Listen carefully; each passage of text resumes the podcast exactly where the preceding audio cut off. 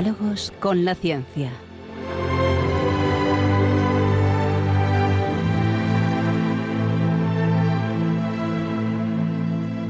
Dirigido por Javier Ángel Ramírez.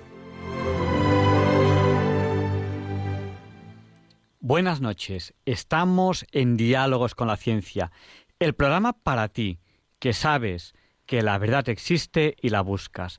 En Radio María, gracias a Dios, todos los viernes en sus dos primeras horas. Hoy empezamos deprisa porque estamos ya a punto de contactar con José Manuel Amaya García de la Escosura. Con él vamos a hablar del proceso del conocimiento y el problema de la limitación. Creo que va a ser una entrevista que les va a encantar. Hoy, al final del programa, les abriremos el micrófono a ustedes, a nuestros oyentes, porque a veces no nos da tiempo, pero hoy nos va a dar tiempo. Queremos esforzarnos para, para ello. Saben que pueden contactar durante el programa con nosotros en cualquier momento en el WhatsApp, que es el 649 888871. Y nos han escrito ya y queremos saludar a Marilena, que está recuperándose. Y hablando de recuperarse, Pilar de Coria, que también está recuperándose. Y Leonardo, Leonardo Daimiel Pérez de Madrid, que durante unas semanas no va a poder estar con nosotros porque sufrió un incidente y le han tenido que hacer una pequeña intervención y también está recuperándose. Un abrazo, Leonardo. Saludamos a Antonio de Galapagar, a Joana de Madrid. Saludamos a Eduardo, Eduardo, perdón, de Cisterna. Eh, tenemos mucha gente que, que, saludar hoy. Y también tenemos que saludar, a ver, a ver, a ver, ¿a quién más tenemos por aquí? Bueno, esta semana, esta semana me he reunido con mis amigos Javier y Jaime, que hacía 30 años que no les veía. Un abrazo muy fuerte. Y la magia de la amistad, em, como si hubiese sido ayer que nos hubiésemos visto. Queremos saludar también a Ana y Sonia de Barcelona a Luz desde La Coruña, a Paula de Madrid, a María Visitación de Almería, a Arturo de Valencia y a mucha más gente. Hoy, mientras vamos a hacer esta interesante entrevista en la que vamos a hablar del proceso del conocimiento, de momento Balduino nos presenta esa sección de curiosidades científicas. Disfruten de ella.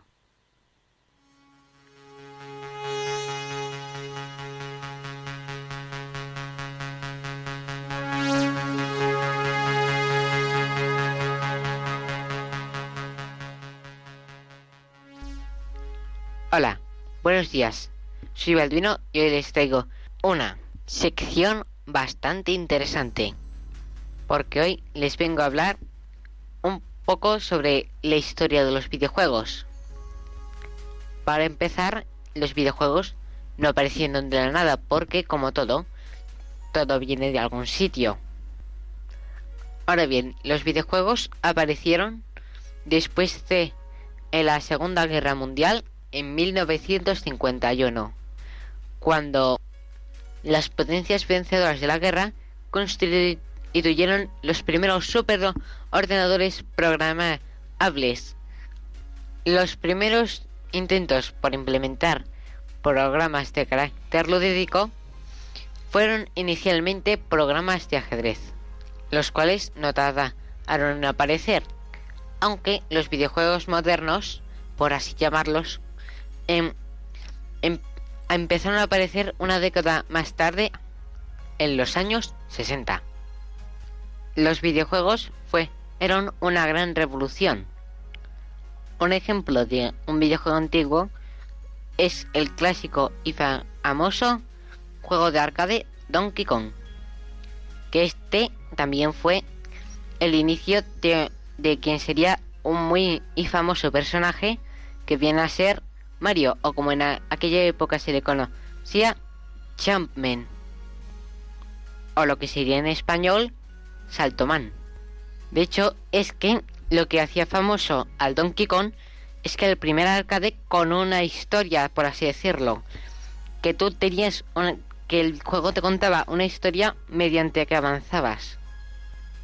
Ya que en estos juegos arcade em, no consistía en un modo aventura, sino conseguir la máxima puntuación mientras que se va volviendo cada nivel más difícil, ya sea por la velocidad o por los obstáculos o por el número de enemigos que aparecen.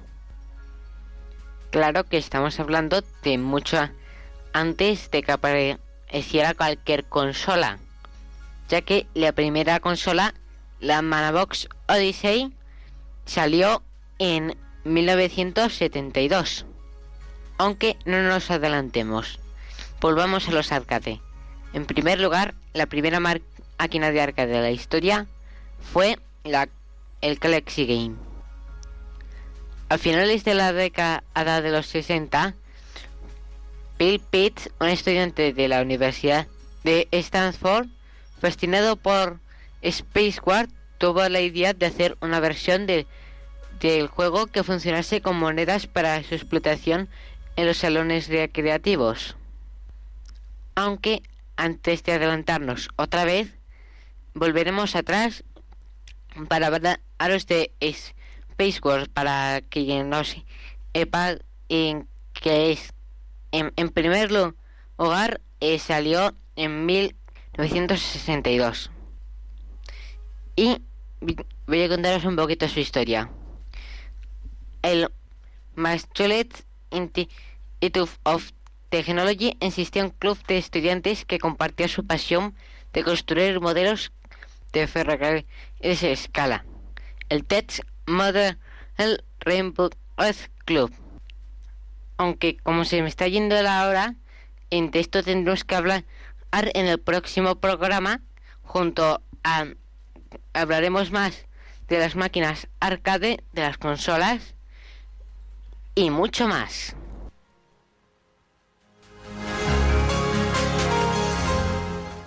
Pues muchas gracias, Balduino, por esta sección. He saludado mal a Eduardo de Cisterna, que, lo he dicho mal. Y también tengo que saludar a Carmen, que nos escribe eh, desde Canadá.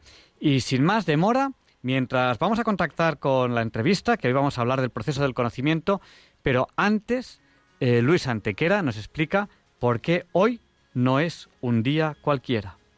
It's a lovely day today, and whatever you've got to do, I'd be so happy to be doing it with you. But if you've got something that must be done, and it can only be done by one, there is nothing more to say except it's a lovely day for saying it's a lovely day.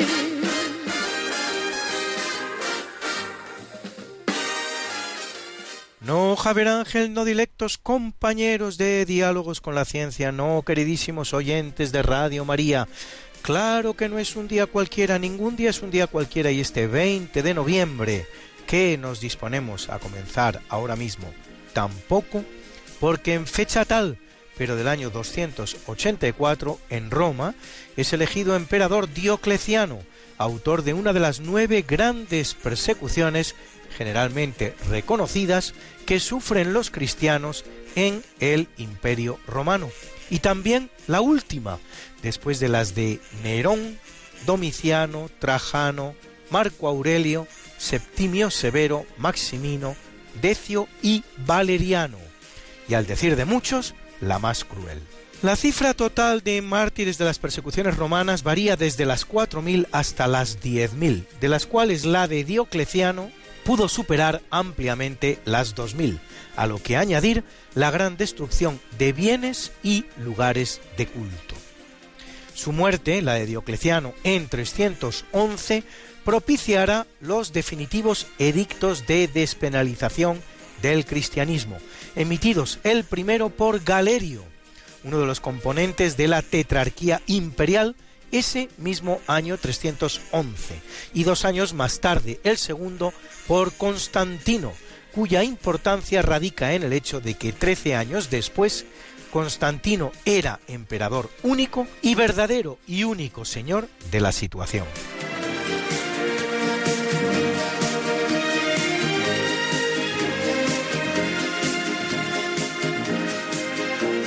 En 1490 en Valencia, Joanot Martorell publica Tirant lo Blanche, uno de los 73 libros que se tienen clasificados hoy día como pertenecientes a la categoría de los libros de caballería, junto a los ciclos de Amadís de Gaula, Belianís de Grecia, Clarián de Landanís y otros muchos, los cuales se hallan todos ellos en la génesis de la gran novela de la historia de la literatura, el universal Don Quijote de la Mancha, escrito por Don Miguel de Cervantes Saavedra.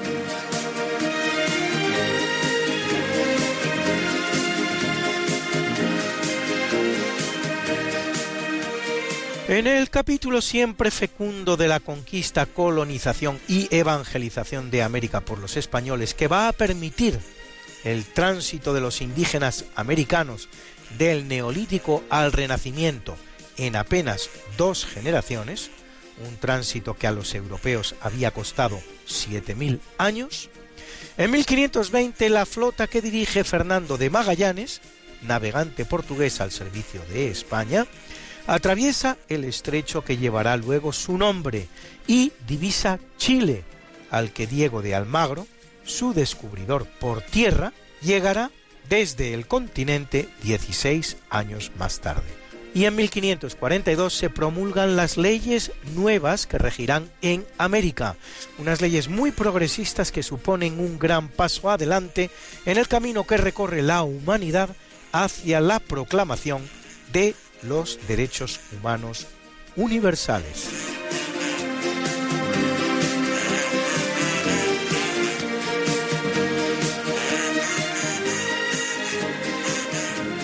Y en 1820, en pleno Océano Pacífico, un cachalote hunde el barco Essex, evento que tendrá un efecto colateral importante al inspirar el libro de Herman Melville, Moby Dick. Tres meses después son hallados ocho supervivientes que, para sobrevivir, se habían comido el cuerpo de siete compañeros. Algo muy parecido a lo que siglo y medio después ocurrirá en los Andes con los supervivientes de aquel avión derribado en el que viajaban los componentes de un equipo de rugby argentino. Y en 1923 en Alemania, el Rentenmark reemplaza al Mark como moneda oficial. Un Rentenmark equivale a un millón de millones de Mark. A tales niveles había llegado la inflación alemana, provocada por las duras condiciones de paz impuestas al país al terminar la Primera Guerra Mundial, y en buena medida causantes de las que conducirán 16 años después a la Segunda Guerra Mundial, en un conflicto que Charles de Gaulle gustaba de llamar Segunda Guerra de los 30 años, aunando en una única la Primera y la Segunda Guerras Mundiales, la cual habría transcurrido entre 1914, en que comienza la primera, y 1945, en que termina la segunda.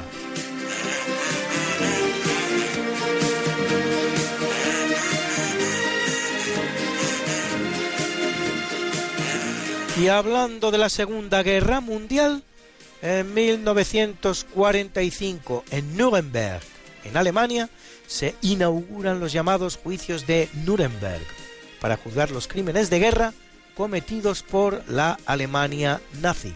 Un conjunto de 13 juicios con 611 encausados, de los que el más importante, el llamado juicio principal o de una manera genérica, juicio de Nuremberg, juzgará los crímenes de guerra cometidos por 24 altos cargos de Hitler. Para la celebración de este juicio principal se va a componer un tribunal con cuatro magistrados titulares y cuatro suplentes, a razón de dos británicos, dos soviéticos, dos norteamericanos y dos franceses. Tribunal que el 1 de octubre de 1946 dicta 12 condenas a muerte de las cuales no se ejecutan tres, dos por suicidio previo y una por haber sido juzgado en ausencia. Amén de ellos se juzgan tres cadenas perpetuas, cuatro condenas temporales, dos de 20 años, una de 15 y otra de 10, junto a tres absoluciones y a dos juzgados sin condena, uno por suicidio previo antes de comenzar el juicio y otro por senilidad. Y ahora una cancioncita, así porque sí, de hace 60 años, tomen nota, 60 años. A ver si les suena el tema. Las cosas que están pasando no son de casualidad. Las cosas que están pasando no son de casualidad. La gripe que está acabando con toda la humanidad. La gripe que está acabando con toda la humanidad. La ciática le dicen a la gripe, la ciática le dicen, la ciática le dicen a la gripe, la ciática le dicen. Y yo que soy precavido, pues dejo de trabajar. Y yo que soy precavido, pues dejo de trabajar. Porque si me coge el gripe, ¿cómo me voy a arreglar? Porque si me coge el gripe, ¿cómo me voy a arreglar? Tú no si pana papan yongi chin chao gachoy. Tú no si pana papan yongi. Oye, tú, ¿qué te pasó? Hablando en chino. La asiática me tiene Hablando en chino. alabado si mi Dios, Hablando en chino. hablando disparate, Hablando en chino. caballero que me muero, Hablando en chino. como me tiene la suegra, Hablando en que chino. me traigan el doctor, Hablando en chino. cocimiento de limón, Hablando en hay chino. vitamina C, Hablando en chino. vitamina con leche, Hablando en chino. leche con vitamina, Hablando en chino. como me tiene la harina, Hablando en chino. caballero que me muero, Hablando en chino. Hablando en chino. Hablando en chino. uno si para papá, yongi, yongi. ¿Qué te pasa, viejo? Que hace rato que estoy hablando en chino. La gripe, hijo, que me tiene choque. Ah, pues cuídate, bate.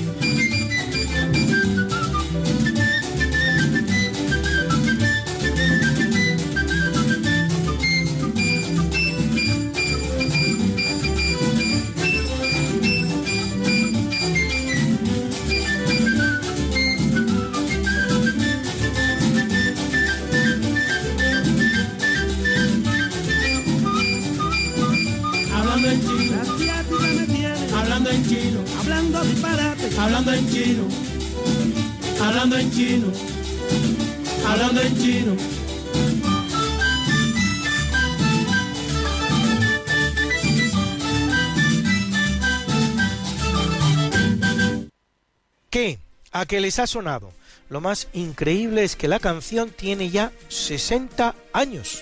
Era la cubana Orquesta Sublime. La canción se llamaba La Asiática y glosa la gripe que se llamó así, Asiática, la cual cursó entre 1957 y 1958 y se llevó por delante un millón de vidas. Nada nuevo bajo el sol, como ven ustedes. Hace poco más de medio siglo. En 1959 la Asamblea General de las Naciones Unidas aprueba la Declaración de los Derechos del Niño, que se resumen en 10. A la igualdad sin distinción de raza, religión o nacionalidad, a una protección especial para su desarrollo, a un nombre y a una nacionalidad, a la alimentación, vivienda y atención médica, a la educación gratuita y un tratamiento especial para aquellos niños que sufren alguna discapacidad, a la comprensión y al amor de los padres y de la sociedad, a las actividades recreativas, a estar entre los primeros en recibir ayuda en cualquier circunstancia, a la protección contra cualquier forma de abandono, crueldad o explotación, y a ser criado en un espíritu de comprensión, tolerancia y hermandad universal.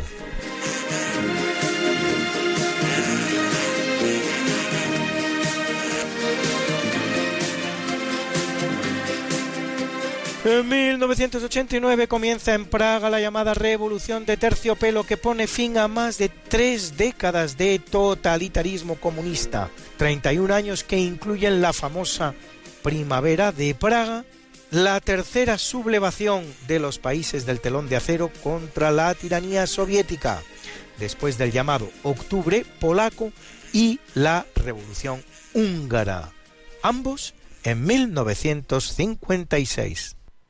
Bruna, Bruna, nació María y está en la cuna, nació de día, tendrá fortuna, bordará la madre su vestido largo y entrará a la fiesta con un traje blanco. Y será la reina cuando María cumpla 15 años. Te llamaremos Negra María, Negra María que abriste los ojos en carnaval. En el capítulo del natalicio nace en 1602 Otto von Guericke, físico y jurista alemán famoso por sus estudios sobre presión atmosférica, electrostática y física del vacío. Y en 1761, Francesco Saverio Maria Felice Castiglioni Ghisleri, más conocido como Pío VIII, vicentésimo quincuagésimo tercer Papa de la Iglesia Católica, que lo es poco menos de dos años, durante los cuales emite la Constitución Apostólica Traditi Humiliati y condena el indiferentismo religioso, el jansenismo y las sociedades secretas.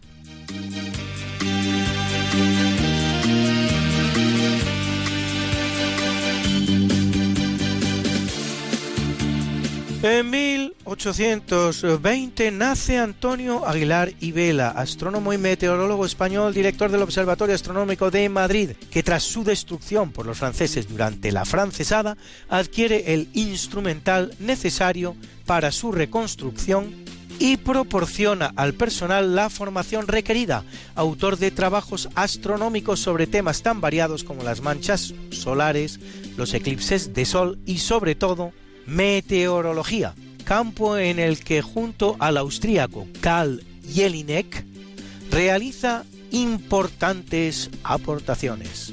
En el campo de las matemáticas, introduce en España el cálculo de probabilidades y llegará a ser una autoridad en estadística mediante la utilización de los métodos de Laplace y Lagrange.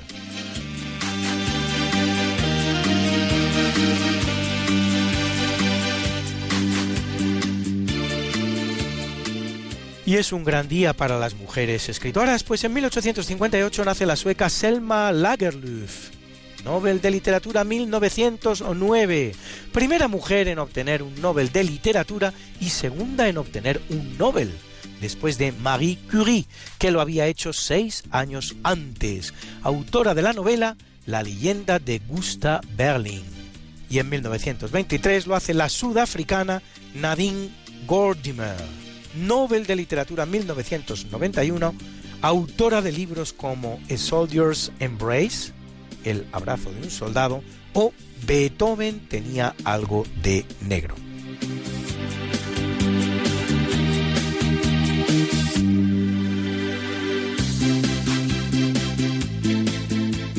En 1889 nace en Estados Unidos Edwin Powell Hubble astrónomo que mide el desplazamiento de galaxias distantes, demostrando así la expansión del universo que luego servirá para fundamentar la teoría del Big Bang. Y en 1891, Agapito Marazuela, músico español concertista de guitarra y dulzaina, que se dedica a la recuperación del folclore musical castellano, canciones populares, tonadas, romances y bailes populares. Escuchen, interpretada por él, esta entradilla castellana.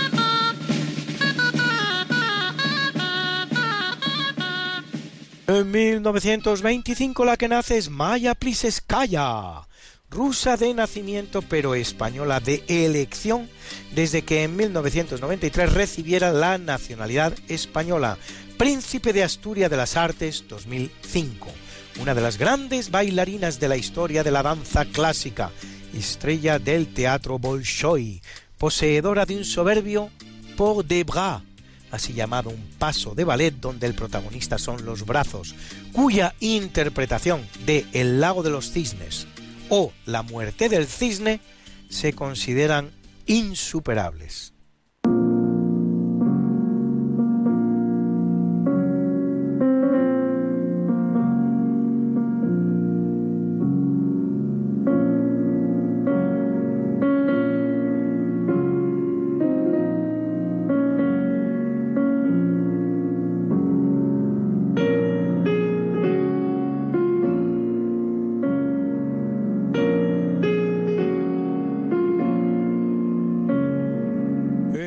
Capítulo del obituario muere en 1212 San Félix de Valois, religioso francés y cofundador junto con San Juan de Mata de la Orden de la Santísima Trinidad, más conocidos como Trinitarios, cuyo carisma es la redención de cautivos y a la que debemos rescates tan importantes como el de Don Quijote de la Mancha. Don Quijote de la Mancha, sí, digo bien porque salvando a su padre, don Miguel de Cervantes, hizo posible su alumbramiento y otros rescates como por ejemplo el del Santo Cristo de Medinaceli.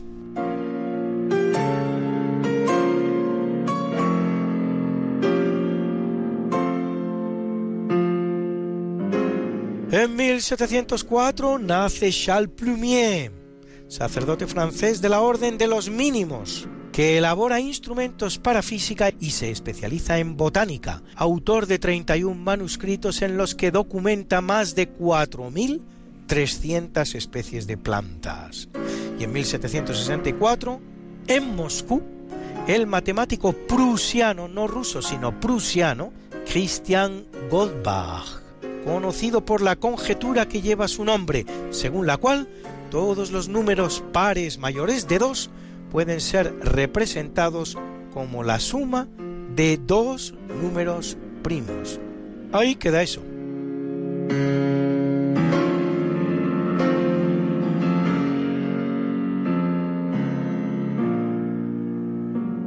Y en 1975, tras larga y penosa agonía, el que muere es Francisco Franco, jefe del Estado español entre 1936 y 1975.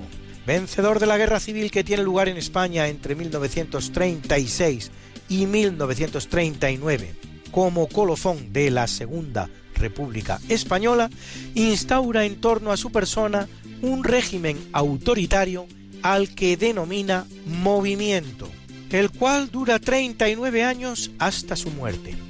Franco mantendrá al país fuera de la Segunda Guerra Mundial, salvará del holocausto nazi a un número de judíos no inferior a los 40.000, según reconocen los más importantes historiadores del tema, como el judío antifranquista Haim Avni o el alemán igualmente antifranquista Bern Rotha. Funda la Seguridad Social Española, dota al país de una serie de infraestructuras entre las que destacan vivienda, carreteras y pantanos y promueve un crecimiento económico que propicia la irrupción en España de una extensa clase media, situando a España como octava potencia industrial del mundo. Su fallecimiento se produce curiosamente el mismo día que se produjera, pero en 1936, el de otras figuras señeras del convulso panorama político español del primer tercio del siglo XX. De un lado, el anarquista Buenaventura Durruti, por heridas de guerra. De otro, el falangista José Antonio Primo de Rivera, fusilado en Alicante por las autoridades republicanas. Y de otro, Antonio Rivera, miembro de Acción Católica, conocido como el Ángel del Alcázar, muerto en el asedio del Alcázar de Toledo durante la Guerra Civil. Qué linda está la mañana en que vengo a saludarte. Venimos todos con gusto y placer a felicitarte. El día en que tú naciste, nacieron todas las flores. En la pila del bautismo cantaron los ruiseñores.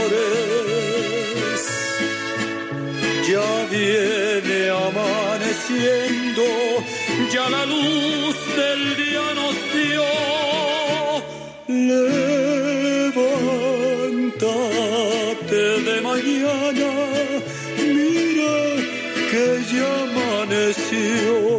Felicitamos hoy al israelí Ari Warshall, Nobel de Química 2013 por el desarrollo de modelos para entender y predecir el comportamiento de procesos químicos complejos. Cumple hoy 80. ¡Felicidades, maestro! Y al gran guitarrista de Eagles, John Walsh, que cumple 73, y a nuestras guapas, hoy una muy recordada, la norteamericana Bo Derek, que cumple 64, inolvidable en 10, La Mujer Perfecta, y a la también norteamericana Sing Young, la bella replicante de Blade Runner, que cumple hoy 61 y cumple 20 redondos años la británica Connie Talbot, segundo premio en el primer concurso de talentos de la televisión del Reino Unido, que nos regala este precioso Somewhere Over the Rainbow, en algún lugar sobre el arco iris, que cantaba con solo 6 años de edad.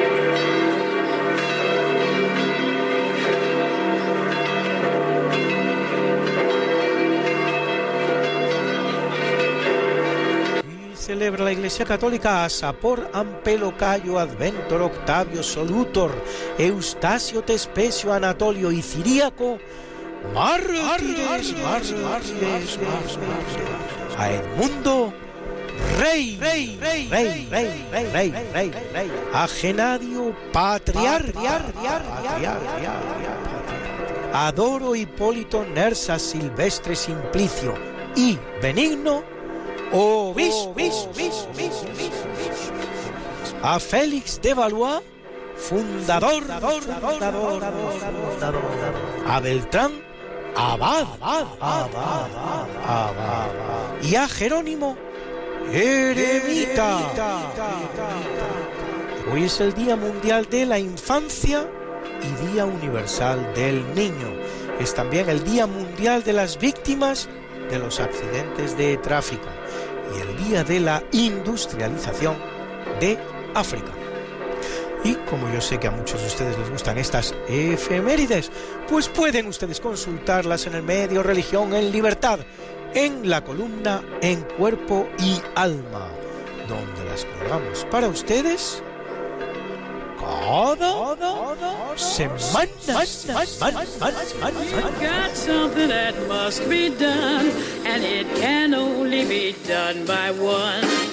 There is nothing more to say, except it's a lovely day for saying it's a lovely day.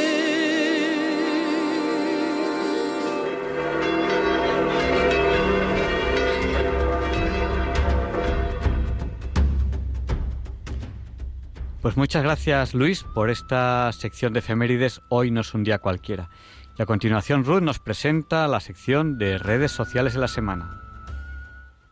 Hola a todos y bienvenidos de vuelta a Radio María en la sección de las redes sociales. Yo soy Ruth y tengo 12 años. Hoy hablaremos de la aplicación Like, L y latina K E E, con dos Cs.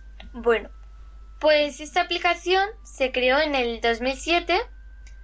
Es una app parecida al TikTok. El TikTok antes también se llamaba Musicali y pues lo que tú haces en el Musicali era playback, que es cantar la canción en plan, es como hacer como si la cantas, eh, moviendo solo los labios, sino cantándola.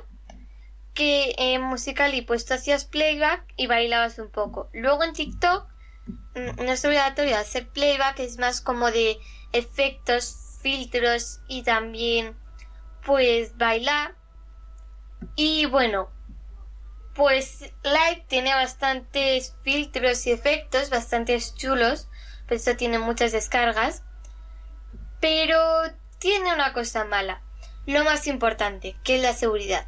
La seguridad hay dos partes malas en las que me he centrado yo, que es eh, que primero comparte tu ubicación en todo momento. Es decir, que tú, por ejemplo, estás en tu casa normal, te comparte la, ubicación, eso ya empieza a ser un poco malo porque saben dónde vives. Y de repente te vas, yo que sé, eh, a Almería de vacaciones. Y te sale que ahora ya no estás en tu casa, estás en Almería. Entonces cualquiera puede entrarte a robar, eh, o vas por la calle viendo y cualquiera puede saber quién es, quién eres, y cosas así. Y luego su seguridad también es baja porque tiene muchas compras. Tiene eh, bastantes compras como que tú le puedes dar clic a, a una cosa sin querer y comprar una cosa. Por eso te recomienda que es un niño pequeño, más o menos de 10, 15 años, pues que se tenga siempre pues controlado y que tenga un control parental donde si tú te vas a comprar algo te salga eh, que lo compras y luego que tu padre pues acepte si lo compra o no. Porque eh, imagínate que estás sin control parental y le coges y le das clic a una cosa por dos filtros que valen 50 euros. Pues bueno yo creo que ahí te arruinas un poco. Y luego sin embargo si eres un poco más mayor pues ya eres un poco más consciente de todo lo que haces eh, y y creo que tú no darás sin querer a un botón, aunque puede que sí, a un botón de donde ponga comprar y luego darle a aceptar. Bueno, en general, esta aplicación está bastante chula por los filtros y efectos, parecida al TikTok. Está bastante bien valorada, pero también la seguridad no muy buena, o sea que es mejor primero antes de descargarte una aplicación, pues ver la seguridad que tiene y todos los términos de privacidad de TikTok. Bueno, pues hasta aquí el, la sección de hoy. Espero que os haya gustado y adiós. Pues muchas gracias Ruth por esta sección y tendremos mucho cuidado con las aplicaciones que de alguna manera nos quieren robar cosas. Y ahora sí, vamos a la entrevista de la semana que les va a encantar.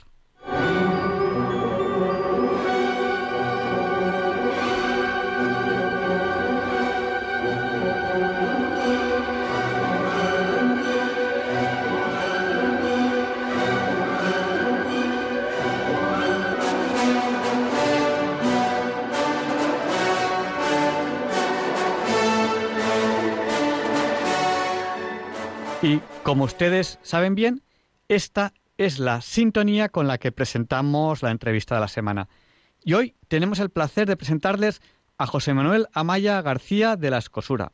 Él es doctor ingeniero agrónomo, es profesor emérito de la Universidad Politécnica de Madrid y, bueno, hace muchísimas cosas, es consejero científico de varias revistas científicas, prepara un montón de, mm, organiza un montón de charlas, de conferencias, de simposiums y hoy con él queremos hablar de el proceso del conocimiento y el problema de la limitación. Eh, buenas noches, don José Manuel. Buenas noches, amigo. Buenas noches. Bueno, pues, eh, ¿por dónde podríamos empezar? ¿Por dónde empezaríamos a hablar del proceso del conocimiento? Vamos a ver, an- ante todo quiero dar las gracias para, en fin, por haber eh, tenido el placer de intervenir en una radio que yo he oído muchísimas veces y, en fin, eh, me, me encuentro encantado de estar aquí con un público tan extraordinario y nada, y seguimos adelante. El proceso de- del conocimiento y el problema de la limitación, eh, podríamos estar hablando muchísimo tiempo, pero yo me voy a limitar estrictamente a, ir al meollo de la cuestión, al grano. Ah, antes de empezar, quiero decir una frase que es muy simple. Si un hombre nunca se equivoca, será porque nunca dice nada. Esa frase no es mía, esa frase es de Unamuno en una conversación que tuvo con Erwin Rödinger, que fue el fundador de la mecánica cuántica en su versión ondulatoria y que además era también pues un filósofo de la ciencia. Y en un librito que se llama ¿Qué es la vida? Al empezar un capítulo pone esa frase y dice, esta frase la pronunció don Miguel de Unamuno en una intervención, en una conversación que tuvo conmigo. Por eso digo, su nombre nunca se equivoca, o una mujer, será porque nunca dicen nada, efectivamente. De modo que inicio así esta intervención y vamos a empezar diciendo que el proceso del conocimiento lleva muchísimos años desde que el ser humano se consideró ya como ser humano, porque primero fue la, técnica y después de la técnica vino la ciencia. El, el ser humano se consideró ya una persona, que eso mm, hay datos mm, que son aproximadamente unos 3 millones de años con la figura del Homo habilis y a partir de ahí, por evolución, hasta, hasta nuestros días. Y el problema de la limitación es que existen limitaciones inevitables que aparecen en la ciencia. Una limitación es hasta dónde conocemos. Últimamente, no hace mucho, se descubrió que la inmensa mayoría de lo que existe en la naturaleza, y concretamente en nuestro universo, es del orden del 95% desconocido. Es decir, que no conocemos ni siquiera un 5% y algunos investigadores dicen que incluso menos de lo que existe en la naturaleza.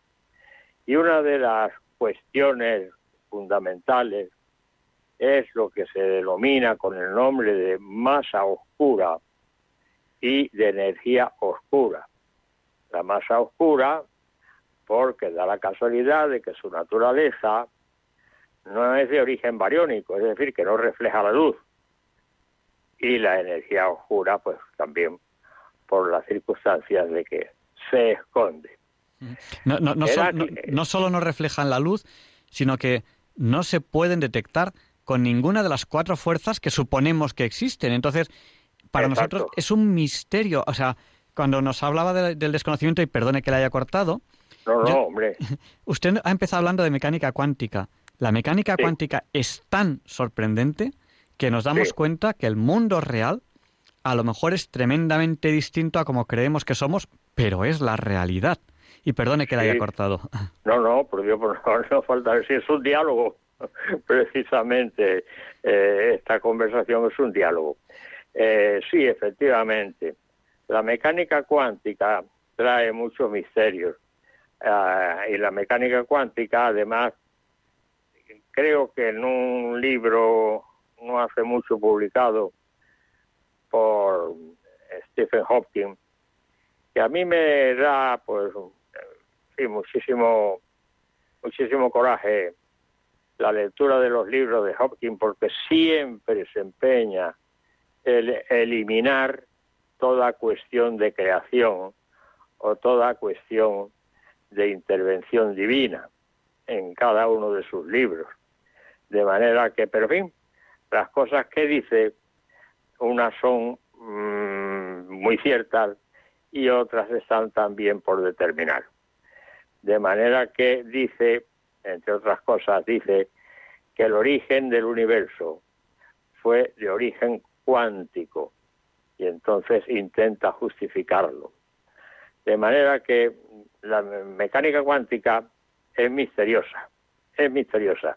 Empezó, como sabemos, con Planck en 1900 y justamente, bueno, realmente por el análisis que hizo de la radiación del cuerpo negro, que ya había hecho su maestro, que fue Gustav Kirchhoff, Gustav Kirchhoff, que por cierto le dijo a Planck que como la física estaba ya prácticamente eh, agotada y que ya prácticamente se había descubierto todo lo que existía en la naturaleza, pues que no merecía la pena y que era poco rentable dedicarse a la investigación en física.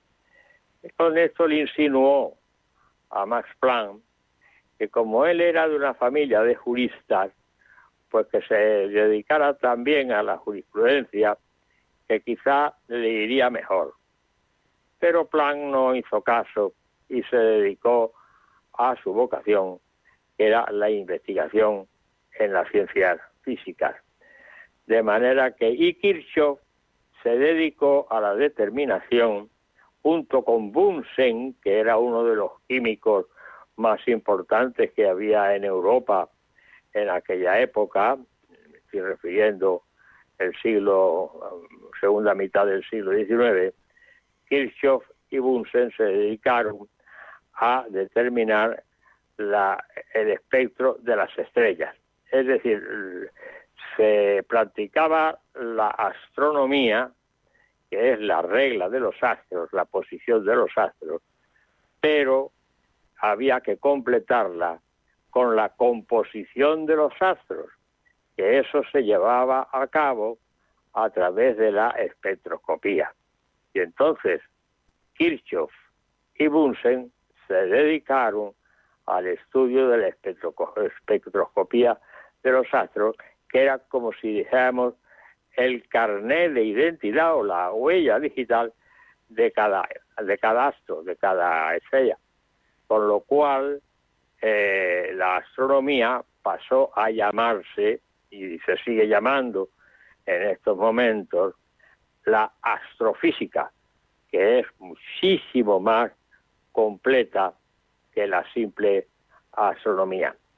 Y hay una anécdota que, en fin, con permiso vo- voy a narrarla, que como Bunsen se dedicó a la astronomía, o la, a la ya astrofísica, la espectroscopía, eh, dejó en manos de un investigador de su confianza los famosos laboratorios Bunsen, que eran los más importantes que había en Europa en aquella época, que este investigador se llamaba Bayer y se dedicaba al estudio de la descomposición de los derivados del ácido úrico.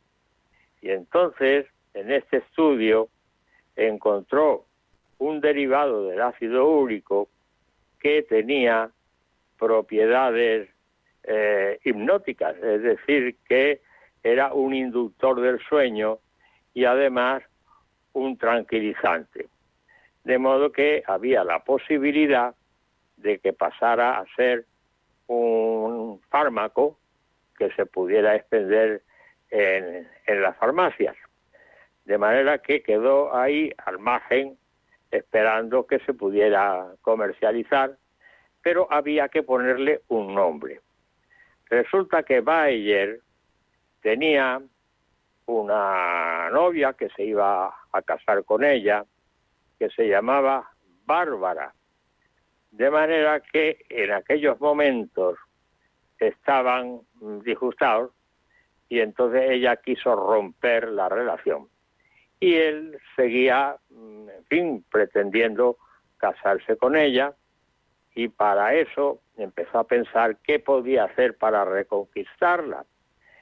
Y como resulta que había que ponerle un nombre a ese derivado y que no se sabía de qué nombre se le podía asociar, y como era además un derivado del ácido úrico, pues hizo una mm, curiosa composición.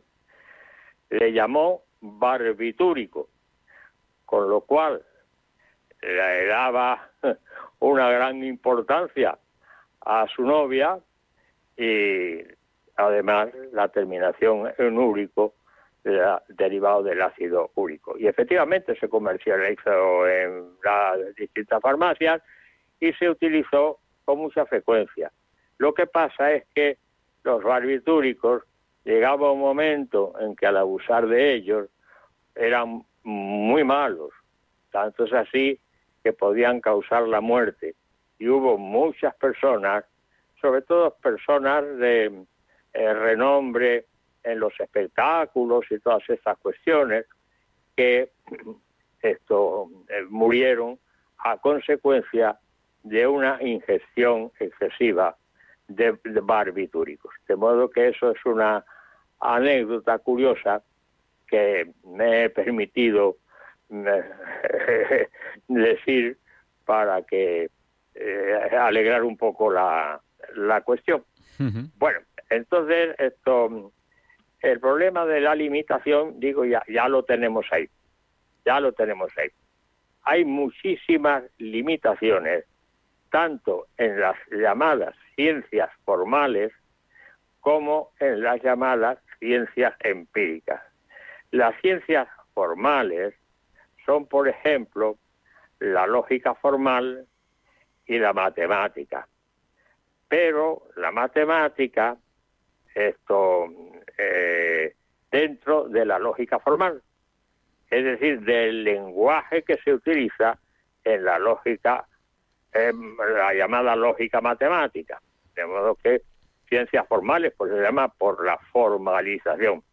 Y las ciencias empíricas o fácticas, hay dos categorías, dos grandes categorías, que son las ciencias naturales, como la física, que es la madre de todas, la física, la química, la biología, etcétera, etcétera. Y luego están las ciencias humanas, como por ejemplo la economía, la sociología, la psicología, la medicina. La medicina tiene un doble papel. La medicina es curioso, pero participa de las dos versiones, de las ciencias naturales y de las ciencias humanas. De las ciencias naturales en el sentido de la farmacología, es decir, de los productos que receta para, en fin, a, través de la, de la farmacia para que se ingieran, y luego de la cuestión psicológica, relación de médico-enfermo. De modo que la medicina es un caso especial. Y con respecto a la economía y la sociología, es curioso observar lo siguiente. La, eh, las ciencias naturales, está como la física, la química, eh, la biología, etcétera, etcétera, son independientes de la voluntad humana. Es decir, que si yo lanzo una piedra hacia arriba, una vez que llegue a una determinada altura, dependiendo de la velocidad inicial que yo le dé, vuelve a caer. Y independientemente de que yo desee que no caiga, es decir, que implacablemente sigue la ley natural. No dependen del observador, son independientes. Mientras que las ciencias humanas sí dependen de los observadores. Una economía, por ejemplo, es muy distinta en los Estados Unidos, que es una economía, economía de base capitalista fundamentalmente, que la economía que se practicaba en la antigua Unión Soviética o en los países eh, socialdemócratas. De modo que los métodos matemáticos que se aplican en la economía, por ejemplo, pues son distintos dependiendo de las tendencias políticas de cada, de cada país. Eh, la psicología, pues lo mismo, exactamente igual. De modo que las ciencias eh, humanas sí dependen de la voluntad del hombre, efectivamente. Entonces ya tenemos ahí la distinción. Bueno, pues hay limitaciones tanto en las ciencias formales como en las ciencias empíricas o fácticas. Voy a empezar a decir una limitación verdaderamente importante y muy curiosa de las ciencias eh, mm, formales. Eh, en 1931 apareció en una revista mm, de matemáticas alemana un artículo escrito por un joven eh, profesor de la Universidad de Niena de 25 años llamado Kurt Gödel.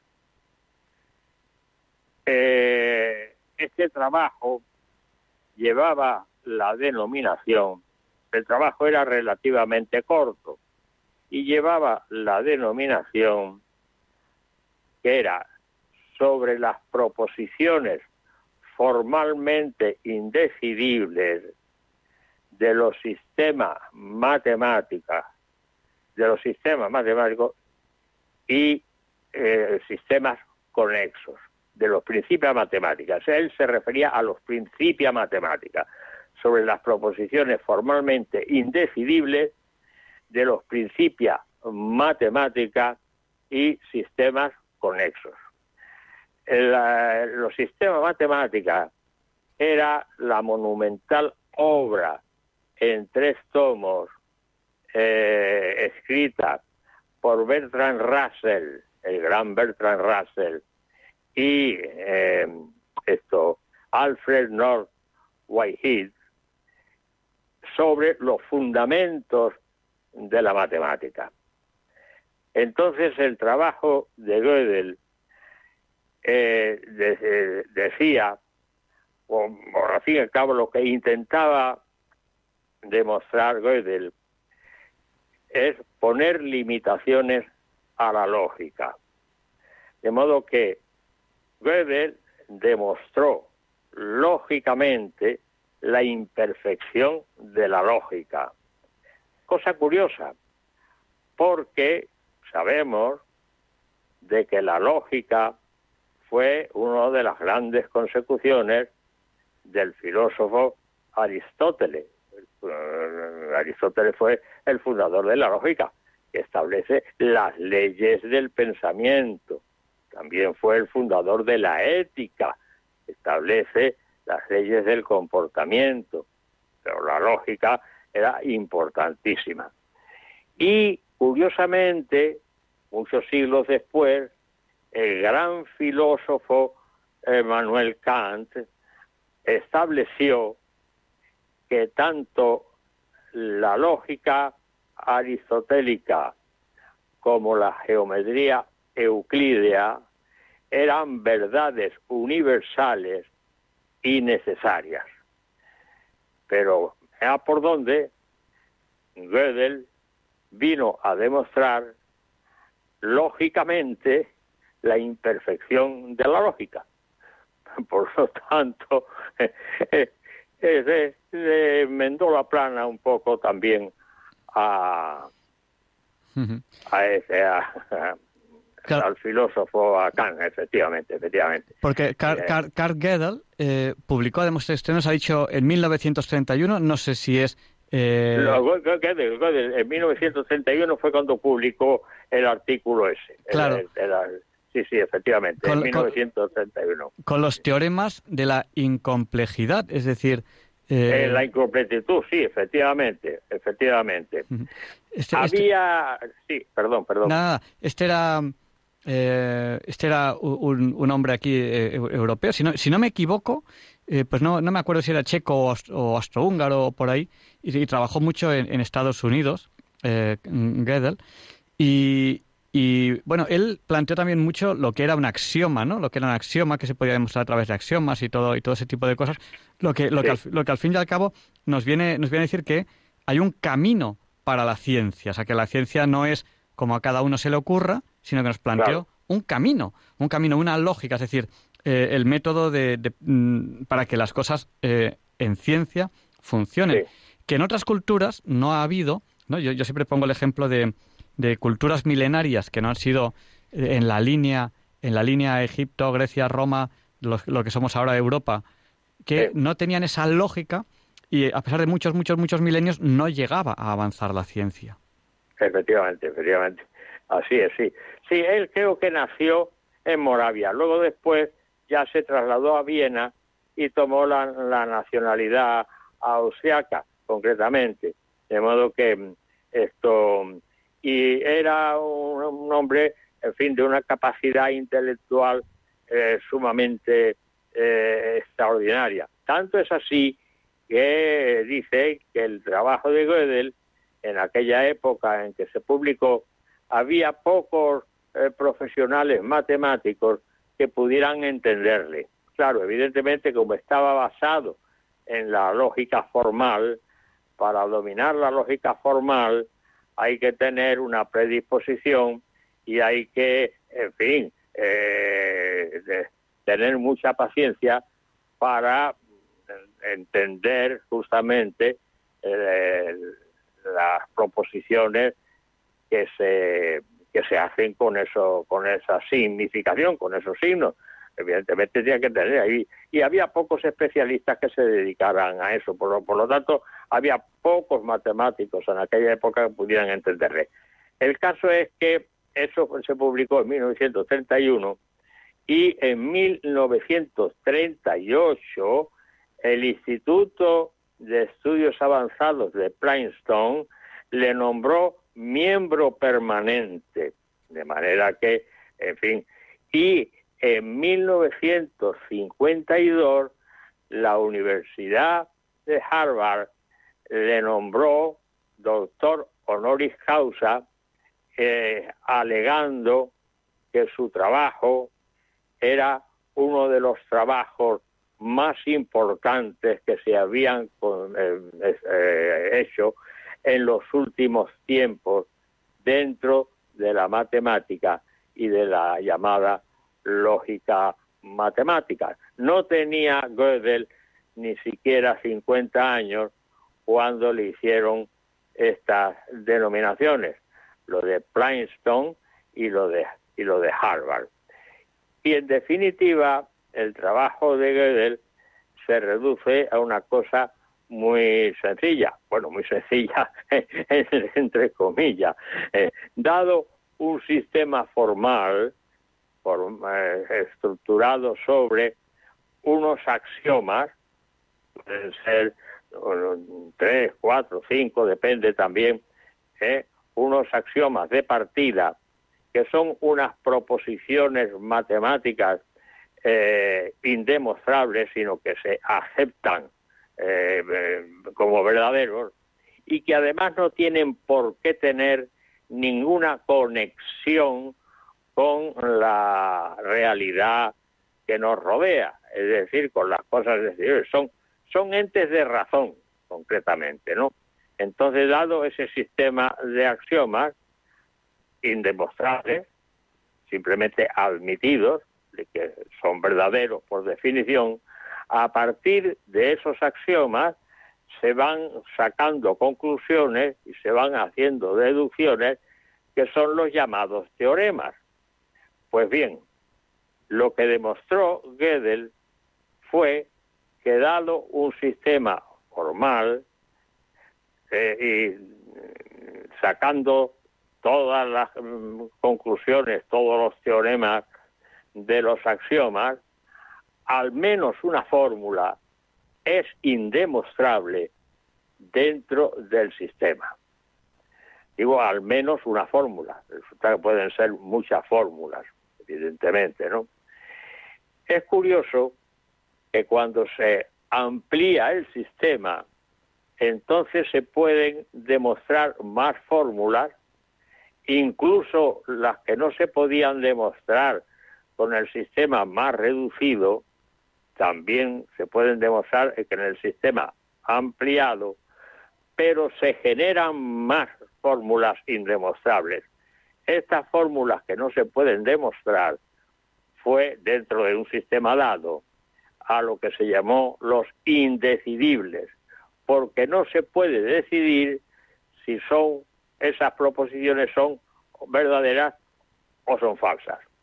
Hay un ejemplo muy simple para que se entienda bien, por, sobre todo por las personas no, no iniciadas o no expertas en estas cuestiones, y es un ejemplo que a mí me causó mucha, eh, mucha curiosidad, que lo da un, filósofo de la ciencia llamado eh, Trevijano Echeverría, que tiene un librito pues no, muy grueso, relativamente pequeño, pero que hace un tratamiento muy muy curioso sobre eh, ciertos problemas científicos y un tratamiento que está muy bien hecho, muy bien estructurado. Pone un ejemplo muy simple. Si supongamos un huevo. ¿eh? En el huevo distinguimos tres cuestiones fundamentales o tres elementos fundamentales. La yema, que está en el centro, la clara, que envuelve la yema, y hay una parte pequeña del huevo, que es lo que se llama la vejiga o cámara de aire. En, eso en todos los huevos, sea el huevo de paloma, sea el huevo de gallina, sea el huevo de avestruz o sea el huevo de dinosaurio. Siempre la yema, la clara y la vejiga. Bien, pues entonces el ejemplo que pone dice, la yema son los axiomas, la clara son los teoremas y la vejiga, o cámara de aire, son los indecidibles. Supongamos que eso corresponde a un huevo de paloma, que es pequeño. Si se amplía el, el, huevo de gallina, entonces es mayor. La yema es mayor. hay más axiomas. La clara ha aumentado, se deducen más teoremas. Pero amigo, es que la cámara de aire o la vejiga también ha aumentado. Es decir, se amplía el, sistema, se aumentan los axiomas, se demuestran más fórmulas, pero aparecen más indecidibles. De manera que eh, el ejemplo que pone Trevi- Trevijano Echevarría es un ejemplo muy curioso y sobre todo muy intuitivo para los no iniciados captar el sentido verdadero del, teorema del teorema de Gödel. Bueno, pues hay una cuestión fundamental.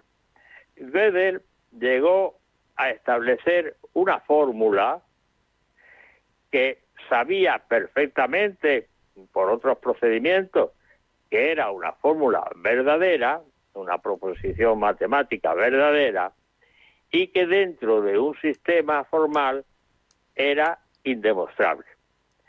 Esa- ese tipo de fórmulas se les llama fórmulas G o fórmulas Gödel.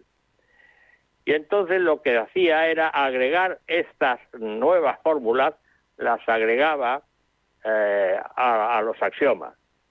Con lo cual los axiomas quedaban ampliados.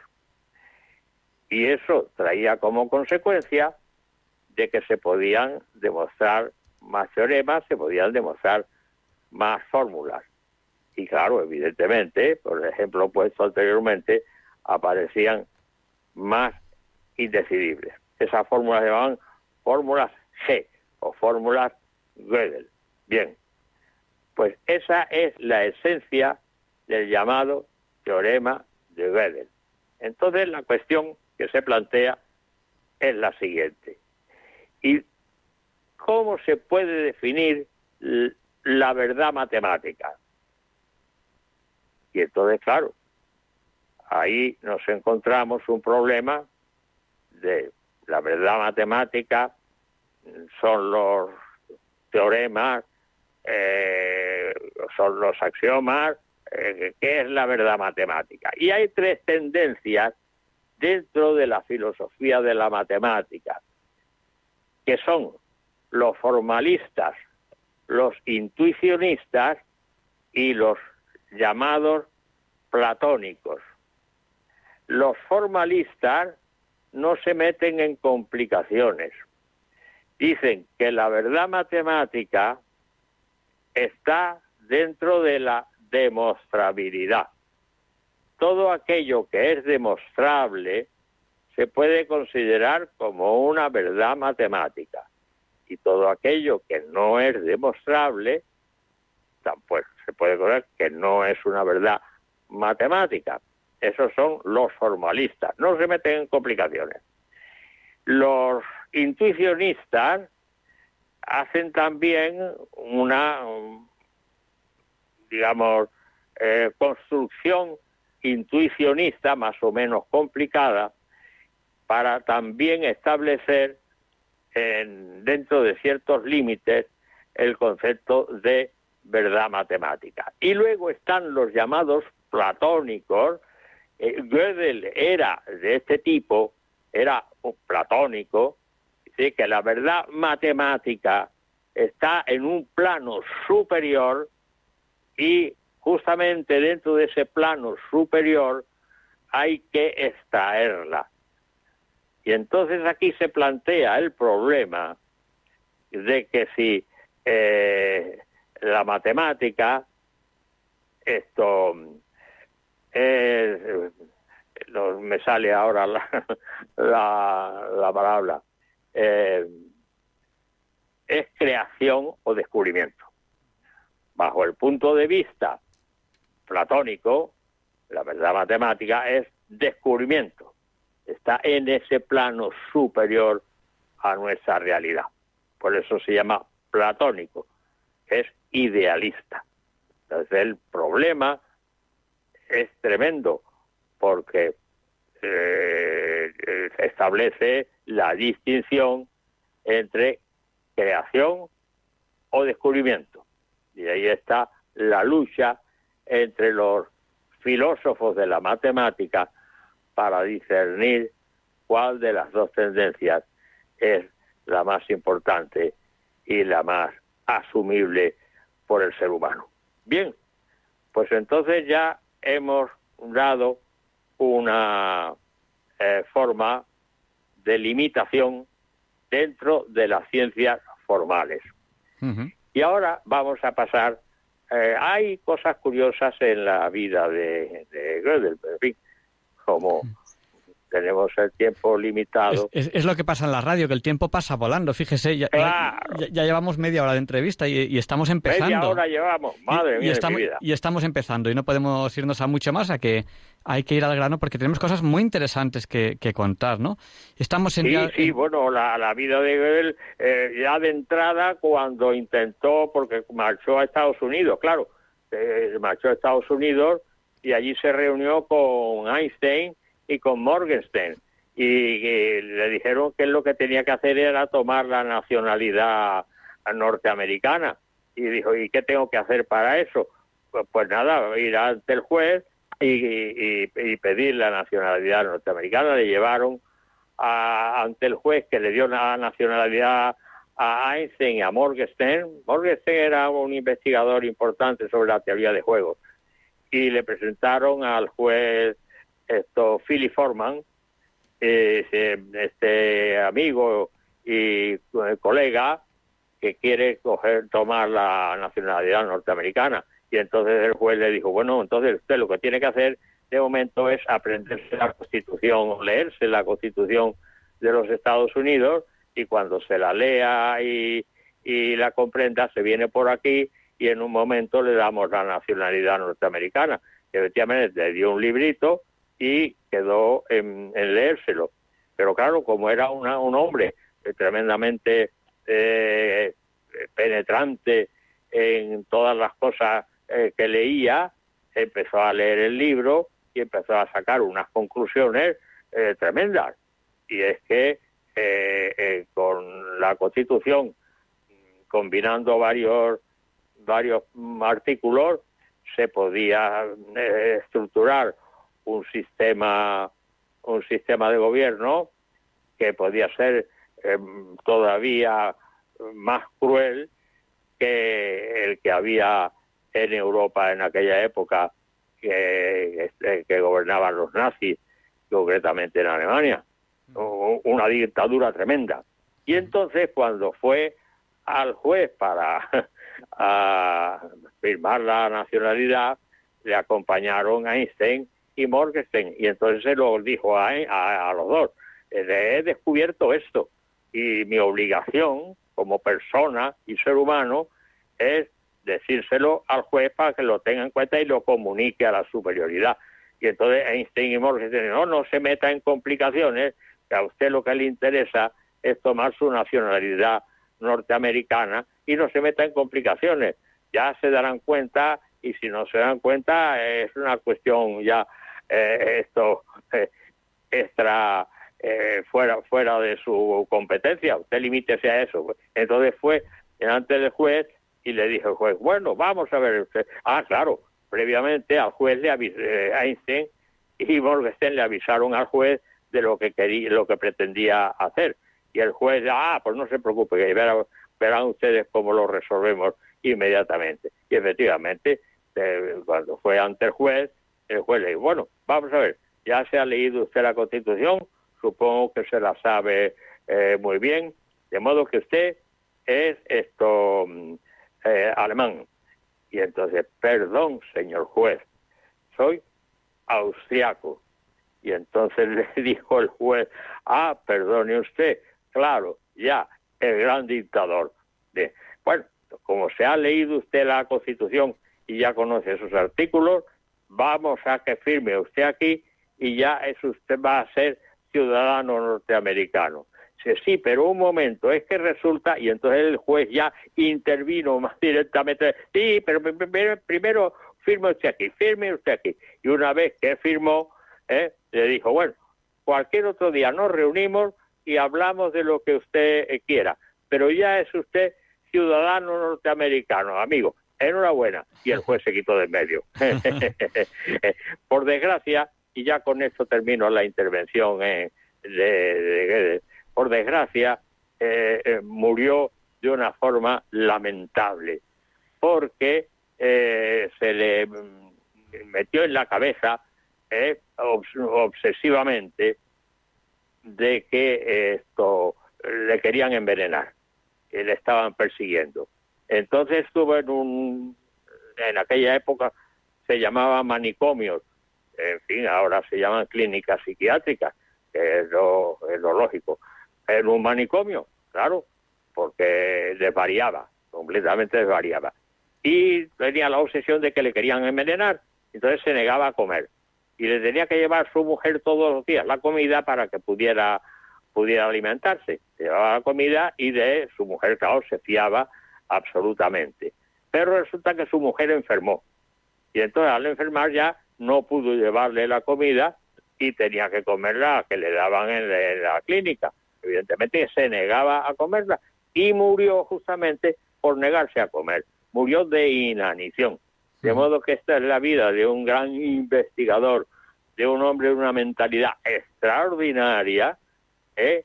que terminó su vida de esta forma tan tremendamente lamentable. Bien, entonces ahí ya hemos resuelto la, la cuestión de las ciencias formales.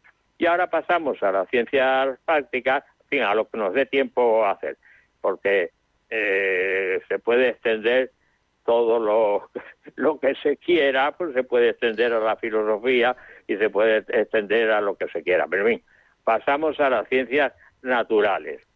Y dentro de las ciencias naturales nos encontramos también con grandes limitaciones.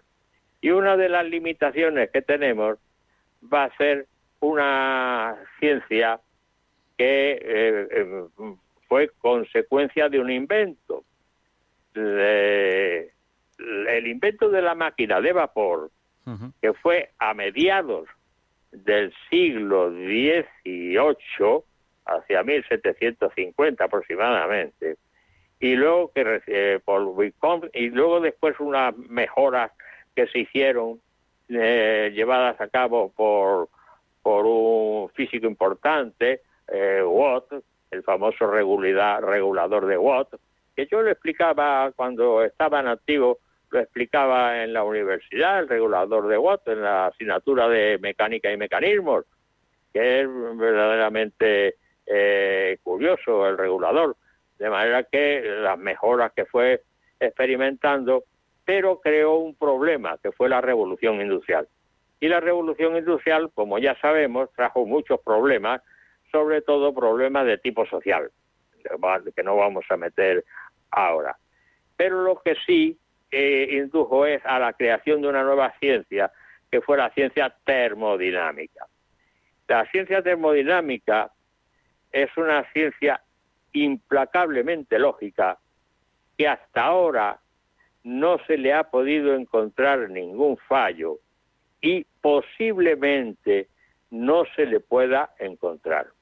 Y aquí digo posiblemente y no directamente decir nunca se le podrá encontrar porque estaría diciendo una um, afirmación, estaría expresando una afirmación que no es admisible bajo el punto de vista del problema de la inducción, que se llama también problema de Hume.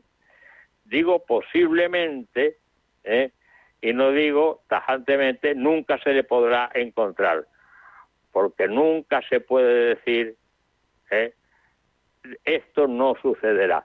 El que el sol haya salido todos los días no significa que vaya a salir mañana. Yo no puedo asegurar que el sol saldrá mañana, porque puede ocurrir un accidente cósmico inesperado en que o bien el sol se apague o bien desvíe a la Tierra para tomar otras trayectorias distintas. Y este problema es un problema que ha traído de cabeza a todos los investigadores, sobre todo dentro de la filosofía de la ciencia, llamado el problema de la inducción o problema de Hume, que se ha extendido a muchísimas aplicaciones. Hume, David Hume, era uno de los empiristas ingleses que, como se sabe, fue Francis Bacon, George Berkeley y David Hume, precisamente. Y el problema de Hume ha trascendido a todas las ciencias y a todas las y a todas las filosofías. Por eso digo que hasta ahora no se le ha encontrado ningún fallo y posiblemente nunca se le pueda encontrar. La termodinámica se basa en cuatro principios, cuatro principios que no coinciden con el orden en que fueron descubiertos. Por ejemplo, el, primero que se descubrió lo descubrió Sadi Carnot en 1900, digo en 1824. El primero que se descubrió. A ese se le denominó segundo principio de la termodinámica. El segundo que se descubrió es el que se llama primer principio de la matemática, de la termodinámica, que ese lo descubrió, curiosamente, una persona no implicada dentro de la física, lo descubrió un médico, Robert Mayer, por consideraciones estrictamente médicas y biológicas, pero tuvo muchas complicaciones en la publicación de sus, eh, de sus conclusiones por la forma de redactar y la forma de eh, sus expresiones. Pero en fin, en eso no nos vamos a meter porque nos eternizaría, vamos, en fin, eh, sería más de una hora. Una vida apasionante de Robert, de Robert Meyer. El, el tercero que se descubrió, se descubrió ya dentro del siglo XX, concretamente en 1905, y fue enunciado por Nernst, y es el, el, el cero absoluto es inaccesible. ¿eh? Es una combinación del primero y, del segundo. Y es una forma muy curiosa eh, eh, que tuvo Lord Kelvin para hacer una demostración que hace una demostración teórica que es muy bonita y muy curiosa, pero que no nos podemos meter en describirla aquí ahora. ¿eh? El cero absoluto es inaccesible. Y luego después, el cuarto que se descubrió, se descubrió en 1940. El nombre del descubridor no lo recuerdo en este momento, pero viene en un libro, un libro que yo estudié en el segundo de carrera, eh, Lucini, que se llamaba Termodinámica. Es un libro, en fin, era, era bastante, bastante bueno. Eh, la asignatura de motores y máquinas. De modo que el cuarto que se descubrió pasó por delante de todos y se denominó o se denomina principio de cero. De manera que eh, por eso dice que se basa en, en, en cuatro principios. Pero bien, nos vamos a centrar en el primero que se descubrió, que, que, es el segundo principio de la termodinámica, descubierto por, por Sadi Carnot. Sadi Carnot era un ingeniero militar que esto eh, ejercía su profesión pues dentro de la milicia eh, francesa. Y entonces, eh, cuando los aliados contra Napoleón invadieron París, esto la derrota de los franceses fue implacable, es una derrota espantosa. Y entonces Carnot, con ese sentido patriótico que tenía, Carnot analizó los motivos por los cuales eh, los franceses habían sido masacrados ¿eh? y descubrió que todo se había debido a sus máquinas las máquinas de vapor que utilizaban, de, que daban muy poco rendimiento en comparación con las máquinas que usaban los ingleses. Y entonces pensó, si yo consigo eh, inventar una máquina que tenga el máximo rendimiento y que tenga un rendimiento por encima de todas las máquinas que existen en el mundo, sobre todo en Europa, entonces Francia pasará a estar, eh, en fin, en la cumbre de la investigación en la cumbre de la economía y en la cumbre de todo lo que represente, eh, vamos, su estructura económica. De manera que él se centró en inventar esa máquina, puso todo su interés. Pero resulta que inventó una máquina tan perfecta que nunca pudo funcionar y probablemente nunca podrá funcionar. ¿eh? Una máquina que tenía el máximo rendimiento, una máquina perfecta, una máquina que parecía extraída del mundo de las ideas platónicas. Por eso digo que fue una máquina tan perfecta que nunca pudo funcionar. ¿eh? La máquina de Carnot. La máquina de Carnot, vamos, esto bajo el punto de vista de la eh, técnico de la termodinámica, termodinámica está formada por los, dos transformaciones que son dos transformaciones isotérmicas las transformaciones isotérmicas son eh, que se realizan a temperatura constante y dos transformaciones adiabáticas que son aquellas que no, no tienen intercambio de calor con el, con el exterior. Eran transformaciones ideales, eran perfectas, eran sin pérdidas de ninguna clase, sin rozamientos de ninguna clase.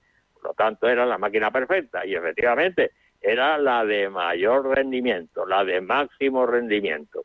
Entonces, esta máquina necesariamente tenía que funcionar entre dos temperaturas extremas y además tenía la propiedad de que era independiente, su funcionamiento era independiente del combustible que se usara. De manera que esto, esta máquina absorbía una cantidad de calor eh, a una determinada temperatura eh, T sub 1, eh, que era llamada el foco caliente, la caldera concretamente, realizaba su trabajo y luego después se expulsaba una determinada cantidad Q sub 2 por el llamado foco frío o escape. De manera que era un, funcionamiento cíclico, ¿eh? absorbiendo calor, realizando trabajo y devolviendo calor por el escape, eh, por el foco frío. Y entonces lo, verdaderamente importante de destacar aquí es que el foco frío no se podía eliminar, siempre tenía que existir, evidentemente. De modo que la máquina funcionaba entre dos temperaturas extremas, las de la caldera, del foco caliente, y la del escape, la del de el foco frío. Y de ahí pues se saca también, esto sea una cuestión técnica de fórmula, se saca el rendimiento, se saca el trabajo realizado por la máquina, que el trabajo realizado por la máquina es la diferencia entre el calor absorbido de la caldera, del foco caliente, y el calor cedido por el, foco frío. Bueno, pues la limitación aquí la tenemos justamente en que no se puede fabricar ninguna máquina eh, que tenga rendimiento igual a la unidad. Es decir, que todo el calor absorbido de la caldera o del foco caliente se transforme íntegramente en trabajo y no, es decir, no se puede eliminar el escape, no se puede eliminar el foco frío, eso tiene siempre que existir. Y si se aumenta el calor absorbido de la caldera, pues también aumenta el calor cedido por el escape, de manera que eh, foco caliente y foco frío siempre tienen que existir. No se puede construir ninguna máquina eh, que tenga rendimiento igual a la unidad. Y lo mismo ocurre con el inverso, es decir, con la máquina frigorífica. Para... es, lo que le iba a decir yo, que el ciclo de Carnot es el típico ejemplo de aire acondicionado o máquina frigorífica, pero que es al revés. En vez de dar trabajo, se le da trabajo, o sea, se, se, le mete una energía y la máquina lo que hace es que enfría el foco frío y calienta el foco caliente. Exactamente, exactamente, exactamente. Y entonces ahí eh, la eficiencia, ahí se llama eficiencia, la eficiencia de la máquina frigorífica está entre el calor que sustrae del foco frío y inyecta en el fuego caliente dividido por el trabajo que se suministra para que tenga lugar el proceso. Y entonces la- lo que se deduce de aquí es que no se puede construir ninguna máquina frigorífica eh, que tenga eficiencia infinito. Es decir, que espontáneamente pase el calor del foco más frío al foco más caliente, invertir el proceso, es decir, que el trabajo mm, sea cero. Pues como el trabajo sería estaría en el denominador El- y el, el- trabajo es El consumo en este caso, porque en este caso se- sería eh, la máquina de Carnot que veíamos antes al revés, es decir, en vez, de en vez de ser Exacto. máquina que admite un trasvase de energía y da un trabajo, es una máquina que se le, se le mete un trabajo, se le mete una energía exactamente al revés. y, claro, y funciona como aire acondicionado o también como, calen- como calentador puede funcionar, depende de dónde coloque el foco frío o caliente, donde yo lo quiera. Claro, claro, claro, claro, así es, así es, así es, perfecto, perfecto, perfecto. Y una, Bueno, una, pues una, una pregunta que quería hacerle. Sí. Bueno, ahora, ahora Sí. disculpen que la haya interrumpido. Eh, Carnot proviene ya de, de una familia que se dedicaba a la ciencia, si no me equivoco, ¿no? Tiene, tiene más familiares. sí, sí, sí, sí. Su padre, su padre era doblemente científico y político. Ujú. ¿eh? Se llama Lazar Carnot. Se escribe Lazare, Lazare Carnot. Bueno, eh, como científico estableció eh, las leyes del rozamiento. Y hay un teorema en mecánica, que yo también lo he explicado cuando estaba en activo, en el curso de mecánica y mecanismos, que es el teorema del Carnot del choque. Y también eh, esto estudió la máquina de vapor y cuyas ideas se las transmitió a Sadi, a su hijo Sadi Carnot. De modo que era un científico y matemático importante, importante. Pero bajo el punto de vista, bueno, y su, y su hermano Hipólito era de la Academia Francesa. Su hermano Hipólito era también científico, porque era una familia de científicos y de políticos, porque un hijo de Hipólito eh, fue presidente de Francia, concretamente. De manera que. Pero el padre, Lázaro Carnot, Lázaro Carnot, eh, esto era jacobino.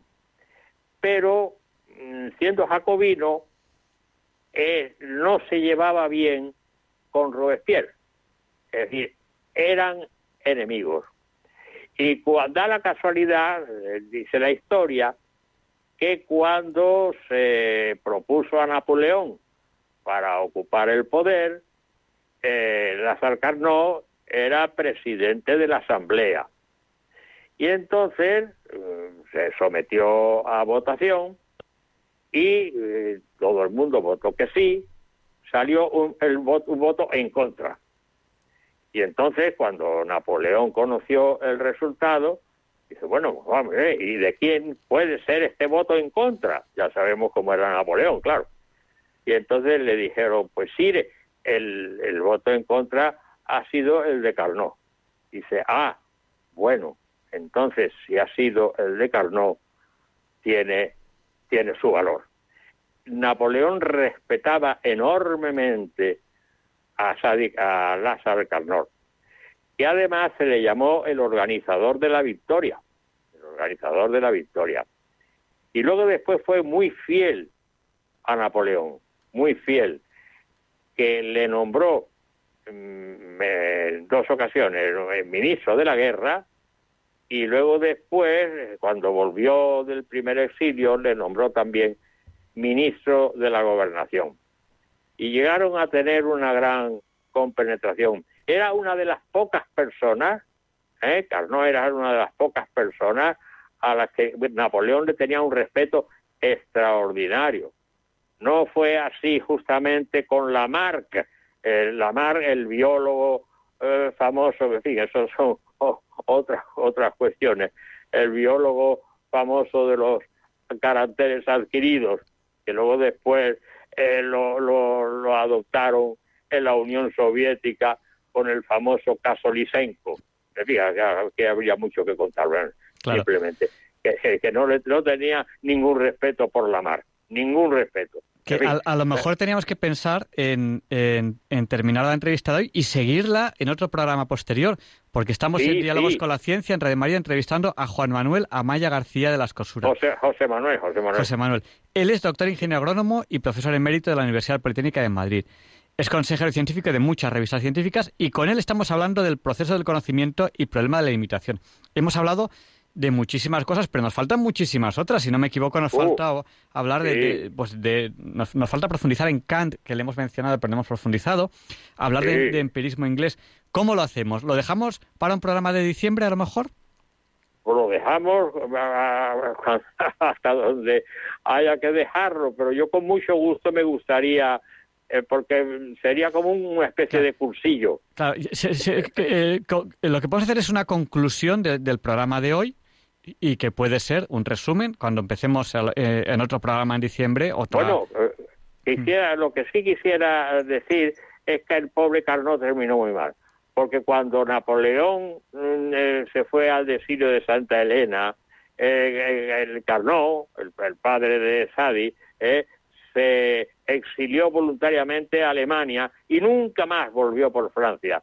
Entonces eh, el hijo Sadi Carnot, mm, dentro de la milicia, le hicieron el vacío, le dieron los peores, peores destinos y renunció a la milicia y se dedicó a sus investigaciones, pero con tan mala suerte de contrajo una enfermedad, la escarlatina, y la escarlatina le produjo también otra enfermedad, que fue el cólera, y el cólera le trajo otra infección, total, que murió a los 36, a los 36 años, después de eh, que nadie le qui- quisiera hacer caso eh, sus investigaciones.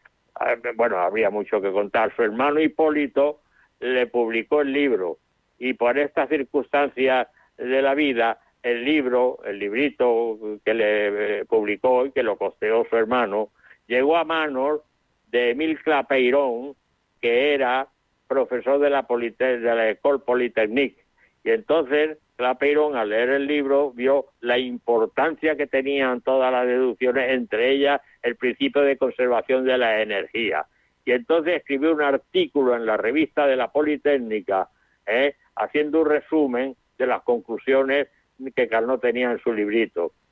Esto lo leyó Pogendorf, que era el director de una de las revistas más importantes que había en aquella época en Europa, y publicó un resumen del artículo de Clapeyron.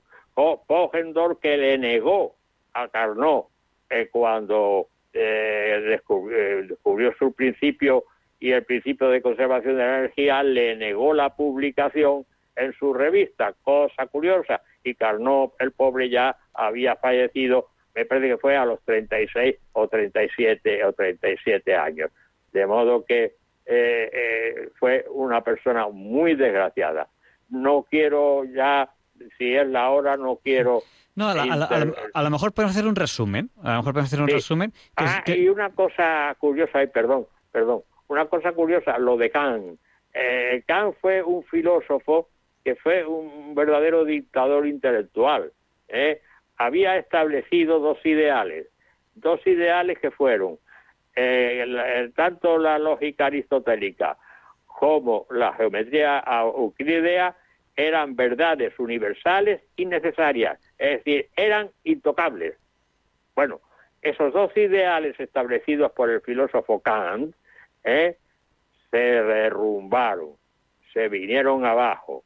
La lógica se vino abajo con la intervención de Gödel, como ya lo hemos comentado, ¿eh? no es perfecta, la lógica tiene sus fallos.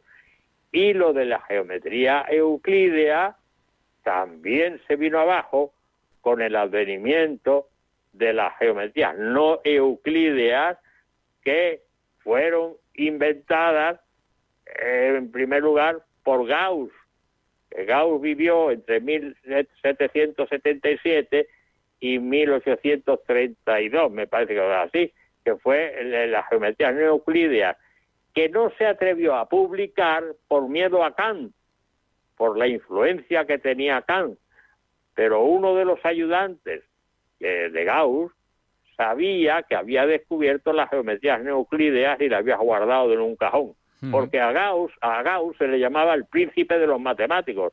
Y lo que faltaba era que publicara las geometrías neuclídeas que él había eh, esto estructurado y encima le quitaran el título de príncipe de los matemáticos. Tuvo miedo y lo guardó en un cajón. Y entonces, eh, esto, que era húngaro, tenía un hijo que estudiaba matemáticas. Y entonces le comunicó a su hijo, y dice, bueno, tú eres joven y tal, tú puedes publicar esto, porque esto tiene una gran importancia. Y Gauss no ha querido publicarlo. Y efectivamente aparecieron las geometrías neu- neuclídeas casi simultáneamente por Janos el hijo de Bolyai, del ayudante de Gauss, Janos Bolyai, el húngaro, y el ruso Nikolai Lobachevsky, que es la geome- llamada geometría hiperbólica, que justamente es la estructura espacial que se usa en la teoría especial de la relatividad de Einstein, eh, que obedece a la geometría de Lobachevsky, concretamente. Y luego vino eh, esto Bernard eh, Riemann, eh, que es la geometría que se usa en la relatividad general, concretamente. Bueno, habría mucho que decir, no quiero, eh, eh, eh, por favor, perdón si me he pasado de... Eh, haremos un programa posterior en el que continuaremos con esto porque es muy interesante el tema del proceso del conocimiento y el problema de la limitación. Hemos hablado de, de muchísimos autores, de muchísimas teorías.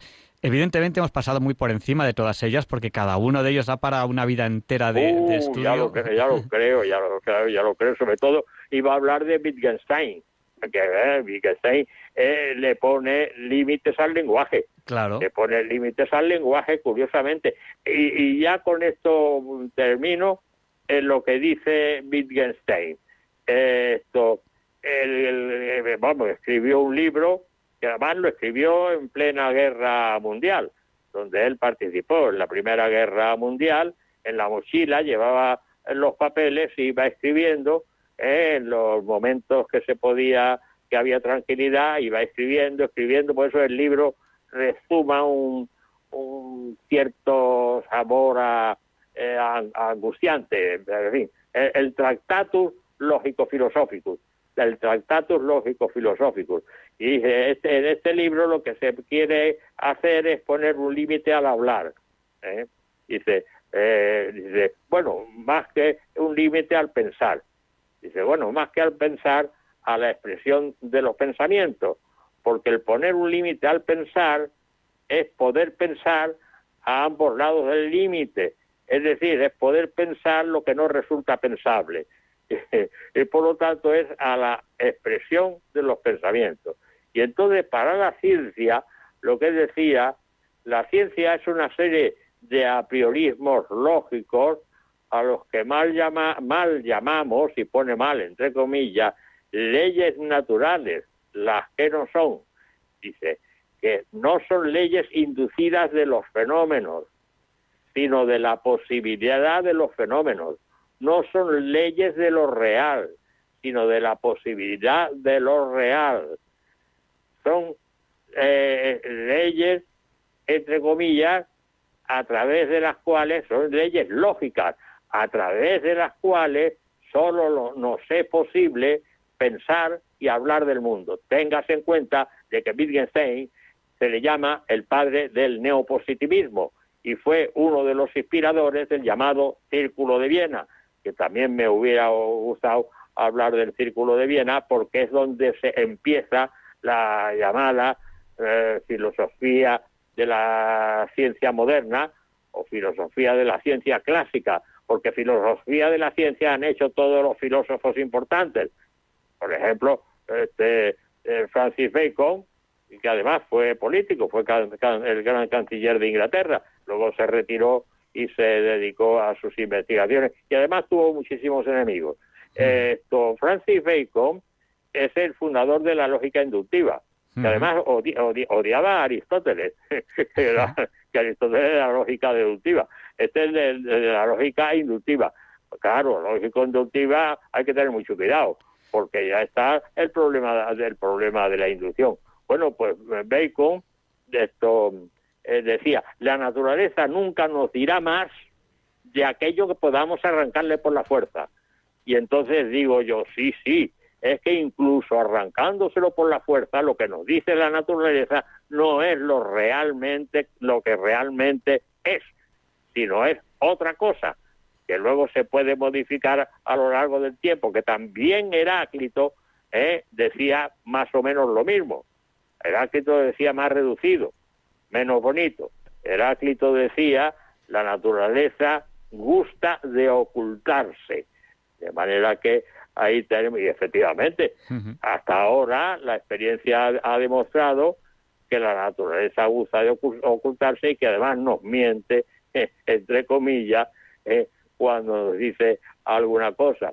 Y luego Nicolás Recher, un filósofo importante norteamericano que además no murió no hace mucho, un filósofo importantísimo. Nicolás Recher dice que la tercera ley de Newton de la, acción y la reacción es aplicable a la a la a la ciencia en el sentido que, que mientras más presionemos a la naturaleza a que nos eh, diga su realidad, más resistencia o tanta igual resistencia eh, pone la naturaleza para darnos la, la información. Dice Recher, quizá un poco exagerado, la tercera ley de Newton, eh, esto es equivalente a esto a uno de los grandes eh, principios de la epistemología. Eh, bueno, en fin, no, no quiero incorporar más, perdón. Pues yo creo que con esto eh, lo que hacemos es ya continuar en otra entrevista porque es un tema muy interesante. Muy El- interesante, Claro, sí. El proceso del conocimiento y el problema de la limitación, que hoy nos ha planteado José Manuel Amaya García de la Escosura, doctor ingeniero agrónomo y profesor emérito de la Universidad Politécnica de Madrid, consejero científico de muchas revistas y organizador de muchos simposios y muchos eventos científicos. Muchísimas gracias y la radio es así, se nos va el tiempo volando. Y tenemos que continuar otro día, pero continuaremos porque el tema es muy interesante. Muchas gracias, buenas noches. Buenas noches y muchas gracias. Muchas gracias. Adiós. Adiós, gracias.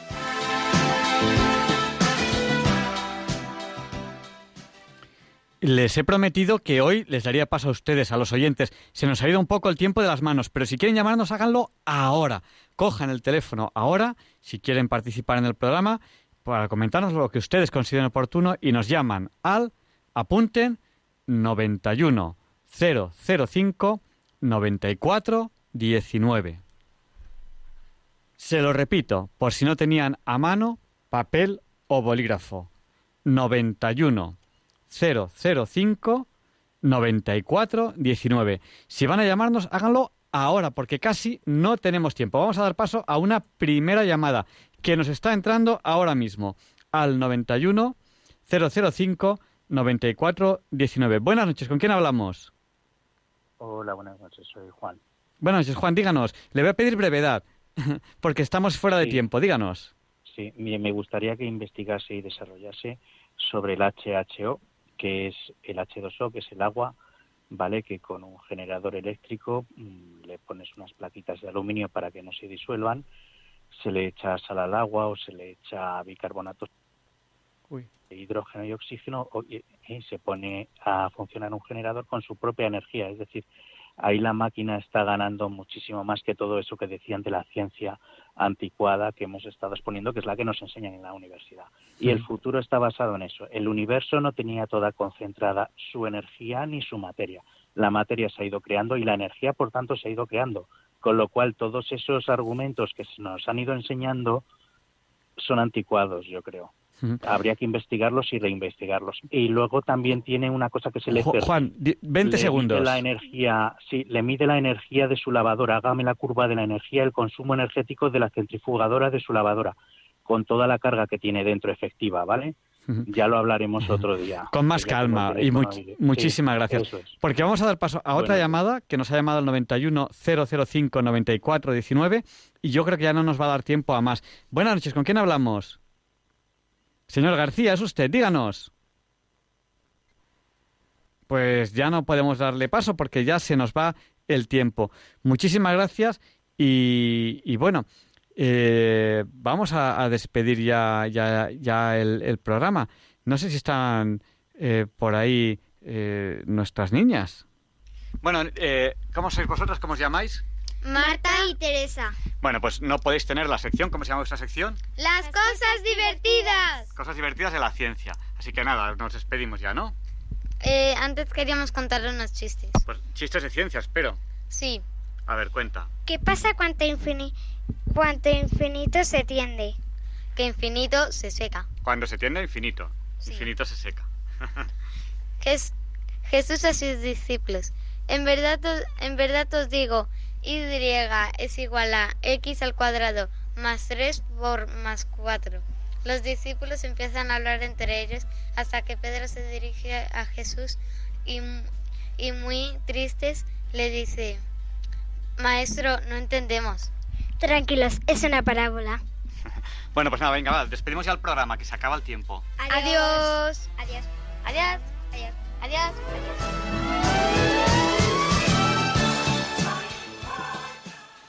Pues terminamos ya este programa de hoy, 20 de noviembre de 2020. Les esperamos la semana que viene, si Dios quiere. Les dejamos con el Catecismo de la Iglesia Católica y como el señor José Ignacio Munilla, que sé que les gusta.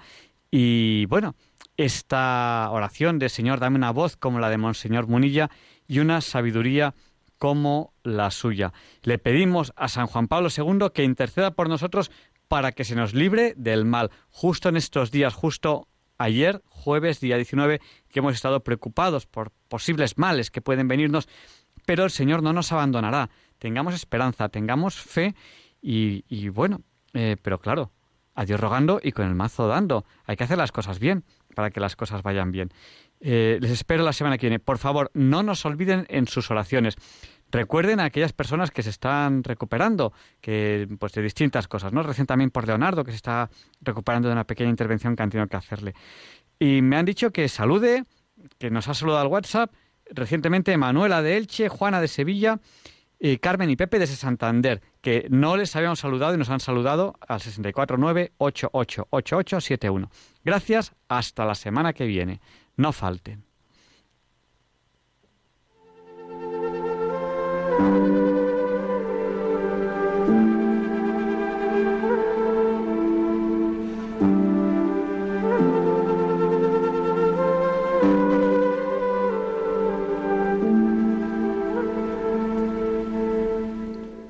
Y así concluye en Radio María el programa Diálogos con la Ciencia. Dirigido por Javier Ángel Ramírez.